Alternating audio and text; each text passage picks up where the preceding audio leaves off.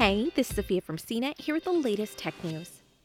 Ford, Honda, Volkswagen, and BMW have agreed to continue to improve fuel economy and reduce emissions, despite softened regulations from the Trump administration.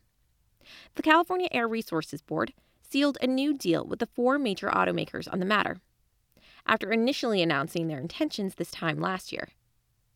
Each of the automakers, which together make up about 30% of global auto sales, agreed to improve fuel economy figures by 3.7% year over year starting in 2022.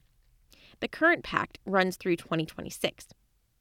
The figure remains below the Obama administration's previous regulation stipulating 5% increases, but far higher than the Trump administration's 1.5% increase. The voluntary agreement has produced its fair share of friction. Two months after the announcement, the U.S. Department of Justice announced an antitrust investigation into each automaker, though the DOJ dropped the investigation shortly thereafter. It's also drawn a line between various automakers.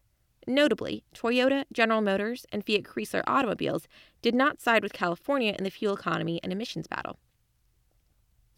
In a statement on the deal, Volkswagen said it's pleased to have finalized our agreement with the state of California, supported by the 13 other states that have adopted California's vehicle emission standards.